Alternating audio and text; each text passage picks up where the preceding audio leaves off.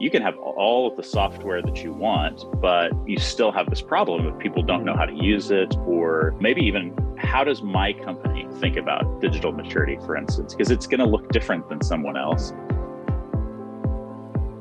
Welcome to the Agile Digital Transformation Podcast, where we explore different aspects of digital transformation and digital experience with your host, Tim Butara, Content and Community Manager at AgileDrop. Hello, everyone. Thanks for tuning in. I'm joined today by Chris Byers, CEO of FormStack, a no code workplace productivity platform. And in this episode, we'll be talking about how you can empower digital maturity through no code tools. So, Chris, welcome to the podcast. It's great having you with us today. Do you want to add anything or should we just jump straight into the discussion? Hey, looking forward to the conversation, but yeah, let's jump in. Awesome. So uh, I know that you've recently released a report on the state of digital maturity. Can you begin by telling us about the most important discoveries that you made based on that report? Yeah, you know, we did a survey across a number of organizations to really try to understand, you know, where they were on their their kind of level of digital maturity and what what were some of the things they were thinking about, what were they thinking about doing in the future you know, I think the probably the most important discovery was how far everyone has to go. Mm-hmm. the number of companies who've truly embraced digital maturity and saying we want to get rid of paper processes we want to get rid of these manual processes and really try to di- digitize automate people have a long long journey to go so i think that was just a, an important reminder that there's a lot of work to go mm-hmm. uh, you know going forward the the other thing I think we get excited about is people do start to save significant amounts of time when they start to automate process start to get rid of paper mm-hmm. and you know start to save hours days a week. And those you know that adds up to lots and lots of money over time. And so uh, just continue to see a great opportunity there. But is reaching digital maturity just about digitalization or I, I mean we've often talked on this podcast about the really vital role of making the mindset shift and, and i think that, mm. that that's you know it, it is called digital maturity for a reason right it's maturity yeah no i, th- I think that's a, a, great point i mean one of the things we're seeing in, in the in the market in the world is you can have all of the software that you want but you still have this problem if people don't mm. know how to use it or you know maybe even how does my company think about digital maturity for instance? Because it's going to look different than someone else. Mm-hmm. and so what are the mindsets that we want to to think about? We've started thinking a lot about education and i would say even starting to see you know the way i always think about process automation digital maturity is most people who if you gave them a piece of paper and a pen or a pencil and said hey like sketch out a better process for me they could probably do that but that's kind of where it ends. They don't have the ability to translate that always into software, into getting things fully more mature. And so I think your point is great. We need to start to invest in education around our team members, our employees, start to find people who can who think this way on a regular basis and i think that will help grow a ton of the maturity that's that's needed yeah it's the only way to really do it at scale i think you can do it individually with other techniques but if you want to do it like i don't know company wide business wide maybe even society wide then you, you have to as you as you just said invest into learning into kind of helping others achieve the same mindset shift that you've maybe already achieved yeah, I mean, if you think about uh, in, in, the business world, we've always had business coaches and business mm-hmm. mentors, and what they tend to do is they come along and they bring a system and that system helps you learn to build vision and create values and you know what are the rules that we like to have here to, to be successful at our company. And you, you almost need that exact same mindset and, and structure put around digital maturity. So what are the values? What what are the things we're trying to get rid of? What are the things we're trying to improve? You know how are we going to make lives better because their time is saved and, and experiences are better for customers? And so i think it almost takes somebody really putting a great effort into how do we want to be successful in, in this in this digital maturity and what does success look like? I mean it's effectively casting a vision which means it needs to be probably fairly top down to get mm-hmm. enough buy-in to get enough people excited about uh, what what needs to happen. And what are the four key pillars of digital maturity? What we really kind of discovered and tried to put into place was this idea of uh, really four pillars that you need to be thinking about if you want to create a successful really culture around uh, kind of digital maturity and, and alignment. And the the first is kind of workflow digitization, and it's it's really just this commitment that as a business we want to make sure our processes, make sure our efforts are becoming more digital, and we're giving people better experiences. But that really leads into a second one, which is about culture. And oftentimes in businesses we do think we do the same thing over and over and over again because it's easy. We remember how to do it and we think it's risky to change our process. But when you can kind of build culture in people that says no this is a good thing. This is going to save you time maybe it's not going to save you time today Mm-hmm. But if you put the effort in, it's going to save you time over and over and over again. And so, really embracing that culture and pushing people in the right directions. The third pillar is technology. Software at the end of the day is going to be a huge part of making this successful. It's, it's not, the mindset isn't quite enough. Yeah, you could build lots of processes and, and sketch them out, put them in slides, put them in documents. But until you can automate them, often using kind of no code software, that's where no code software becomes this really great, powerful tool to help people take that first process and make it all the simpler, all the all the more digital. And then it's about team alignment because all around our organizations, we have processes, we have uh, manual work going on that's that's tedious and repetitive and so we want to get people uh, all aligned around some of the same objectives. For instance, at, at our company, FormStack, we have an objective this year about creating a better customer journey. And it's all about documenting what's going on with the customer? What are the breakpoints when they have support requests or when they're getting onboarded? And then how do we build a better journey and a better experience for them? And so it really takes those four pillars of kind of workflow digitization culture technology and team alignment to really get you effective in moving along that digital maturity curve. So you know i'm the ceo of, of formstack. So one day I, I, wake up and say hey let's uh, let's make sure our customers are getting completely digital experiences. It's probably too vague. I need to say something a little bit more specific than that. It's it's something like, you know, I see these breakpoints where they have a difficult time getting support or something. And so we kind of embark on this effort, but really that's not going to be enough. Just because I I said to people, let's let's move in this direction, all of a sudden we need to start to train our teams. How do they how do they approach these workflow kind of questions? Like what how do you develop a good problem statement? How do you start to develop the, the kind of hypotheses of how to how we're going to solve this problem?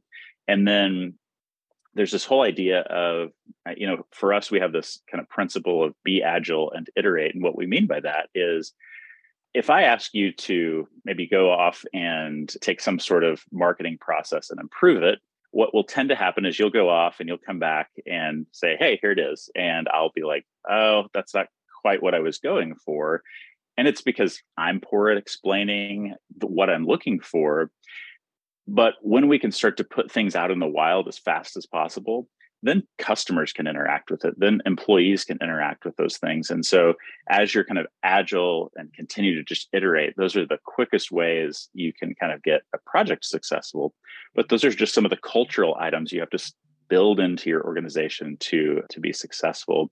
And so it just takes these layers of getting people moving along and and getting the organization kind of moving toward a mindset and a mindset shift uh, in how they operate to to truly automate the right things. You know for us we started kind of on this continuum and and at, at the beginning was just you know people are just getting started. Maybe they have thought about digital maturity or, or barely thought about it and you know they start to step through they get a little bit of maturity maybe they've automated one process uh, but there are a couple processes but they're not they're not really embracing it. It's maybe a department at a time has has done some automation. You then start to get people who are bought in and they're beginning to get on this journey but they're assembling all the tools and trying to get things in motion. And then you have this kind of like really fully automated or, or fully digitized kind of organization who's truly embraced uh, digital maturity has digitized a ton of processes and it's just part of their dna it's how they do things when they start a new project one of the kind of like check marks is how are we going to approach this from a digital perspective and making sure that it's really embedded in the DNA of the business. And so we were, that was kind of what helped us map these uh, kind of getting started moments to companies who'd been really successful along the way. What about no code tools? We mentioned that in the intro that this will be, you know, one of the key points of our discussion. How do how do no code tools help achieve these four pillars? Yeah, you know, I, I think as a starting point, and we've had some sort of software probably for years. Business process automation would be an example. Um, of course, just fully coded apps of some sort, which means we go to an engineer, we define a project, they build the project or the software, and then that's where we really kind of find success. But that's only for engineers. We, we have to pay for that. We have to find the talent to get that done the beauty of no code tools as, as as you know are they allow the non-technical user to get successful in solving some sort of problem. And in fact that's what funny enough our business formstack i've always felt like is a, a really selfish endeavor because i'm actually not an engineer by background. And so i love the fact that we get to build a product that i can use. And i know how to because i can i can you know take that piece of paper example I can draw out for you a better process or a better way something could operate. But historically, I needed to go go to an engineer to get that done. I can do a lot of that on my own with no code tools. And so I think the the really big idea here is there are so many I'll, I'll call them small processes, but they're very costly. So a good example would be I mean, you've probably gone into the office of, you know, a doctor or gone into buy something and they have you fill out a piece of paper uh, that maybe to sign a contract or something like that. Well, these are these relatively small processes that maybe don't always kind of bubble up to the, the big corporate structure, but they're costing people time over and over and over again.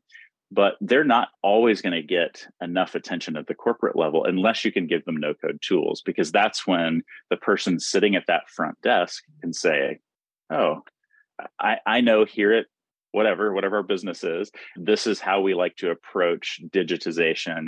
It I know the values of it helps customers, it helps me. And then if you have the no code tools in front of them and they've learned how that operates in your environment, all of a sudden they can solve a problem, maybe in you know minutes hours and it never has to bubble up anywhere it, it just kind of gets solved and and those just kind of stack up over and over and over again to again eventually saving an organization if they can start that process days hours weeks uh, of, of time saved in, in their year. So if i understand it correctly no code tools kind of allow this mindset shift to more easily happen for people who maybe aren't super tech savvy or engineering yeah I, th- I think that's exactly right. It, it allows people you know go all the way back to the if this then that kind of concept that it was like how do we get in the hands of just everybody the ability to automate a pretty simple process like taking something from my email and dropping it into Dropbox. Well, I think as you can em- empower people, especially with tools that they don't really need to learn that much, they mm-hmm. kind of it, these user experiences have been built with them in mind that we don't really want you to have to go through a, a ton of education. We want you to get in, maybe use a template or maybe use some sort of quick getting started or, or uh, kind of guide and all of a sudden you've built your first process. In our case it's you've built your first form or your first document and that probably by itself that single form say in our case is probably not going to save you uh, tons and tons of time but you built that form and you're like oh wow this is easy. Now i can mm-hmm. connect it to a document. And so now all of a sudden I, have taken a process where i need to collect data from a customer and i can generate a document and you, you just kind of quick you know learn organically over time and that's where t- lots of things start to come together in terms of time saved kind of mm-hmm. elegance for your customers because they're getting these digital experiences which I, I don't know about you but i feel like uh, that's one of the most powerful things around this idea of going digital is it usually saves time on the back end. So for you know our company, your company, but then it gives your customers this great experience because they want to do things at home. They want to, you know, they don't want to have to go into an office. They don't want to have to always go through these kind of manual processes and it, it elevates your own brand because they're getting these digital experiences mm, yeah it's really a win-win and yeah we, we covered positive aspects of using no code tools to empower your digital maturity but what about if we take a look at the other side of the aisle uh, what would be some potential challenges with these no code tools and how are these challenges being handled yeah, you know, I, I think the biggest challenge with no code tools is anyone can adopt them and anyone can get started on them. Um, that's actually a downside in, in some ways because a couple things happen. One is it means I go into the HR team and they've adopted two or three tools that aren't the same as the marketing team or aren't the same as the sales team. And so all of a sudden, yeah, you've got some movement toward that digital maturity, but everybody's approaching it totally differently. It's not all in a single system. And maybe you don't always need a single system, but you definitely need two or three at, at a maximum. And so uh, then people are kind of learning uh, ad hoc, and it's not a your culture kind of becomes this ad hoc effort versus the company saying, here's how we want to build processes here's how we want to save time here are the goals that we've got in terms of uh, where we want to land at the end of the year and, and what types of things we want becoming more digital and becoming these better experiences. And so to me, that's probably the biggest problem. Some of that, of course, leads into people potentially sending data into bad places or insecure places because they have they're not thinking about, you know, most of us just like drop our email address in, click the terms of service and get going. Of course, that means we may not have really read the instructions or, or really read the uh, kind of what happens to uh, data and security and things like that. And so to me, I think that is, those are some of the downsides that I see in, in adopting no code tools and, and just letting everybody kind of run free. You might get experiences that you're not looking for in that way. Mm-hmm, yeah, it can get very disjointed. And also, I was thinking, you know, if you have one department using a, a one set of tools and another department using a different set of tools that it, it just by default means that they're going to be siloed right? And it's going to be very very hard to de-silo them if this is the workflow that they've implemented. Yeah. I, I think that's absolutely right. And and again you know one of the things that we saw is it were two really important things. One is 51% of workers still spend more than two hours a day on inefficient and repetitive mm-hmm. tasks. This kind of came out of that report. And so there is so much opportunity. The good news is 87% of organizations are actually, you know, they've got one effort at least going toward becoming a more digitally mature organization. And so there are these great points of of getting started and so that can get people excited but then they go maybe ad- adopt products too fast or, or maybe not as a collective but they do at the department level. And so that's where we come back to those pillars of you know create create some of that vision as a starting point but then how are we going to approach digitization? What's the culture we're building? Um, what's the technology we're going to adopt and, and the, the products we will allow and sometimes the products we won't allow? And then let's get aligned and go uh, go achieve some great things and now, in the final part of the episode, I want us to take a look into the future of no code solutions. And, and what do you think, Chris? How will this field continue to evolve? What can we expect, let's say, in a year or so? I think some of the, there is a huge, I, I go back to that piece of paper example. Mm-hmm. I think we've got software that can solve lots and lots and lots of problems. Um, I think we've got people who understand how a process could go better. But there's still a, a, a an effort in the middle that can be pretty difficult. So how do I take that idea and I can't just leap straight into software because maybe it's not the right mm-hmm. piece of software. I almost need to map out, and it's not just mapping, but I need to kind of create these systems in a light way so that people can maybe experience them and use them and, and, and react to them before I go into that moment of software and so I still feel like uh, you know go, going back to the the whiteboard that we've all lost because of the the you know remote mm-hmm. workplace.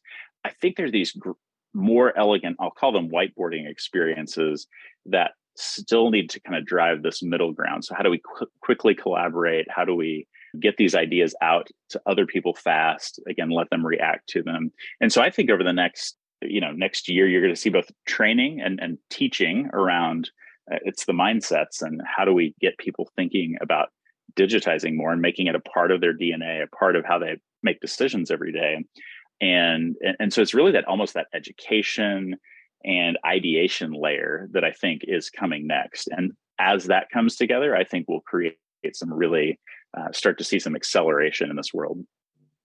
Okay uh, by the way chris do you know about the the tool miro? Yeah yeah i think this is exactly what you were talking about just now right? It's basically a, a digital whiteboard that's not only yep. intended for designers. I mean pretty much anybody can use it if they have like the most the most basic i guess drag and drop skills. Yeah and i think that that type of thing getting into more people's hands i think uh, and again there's some sort of gap right right yeah let's let's say we whiteboarded together we agree on something there's still a, a, a gap between that moment and choosing the right software finding something that actually can accomplish what we just mm-hmm. kind of uh, came up with together. And I think uh, so. I think bridging that gap is, is a, also a part of the uh, the real solution we need.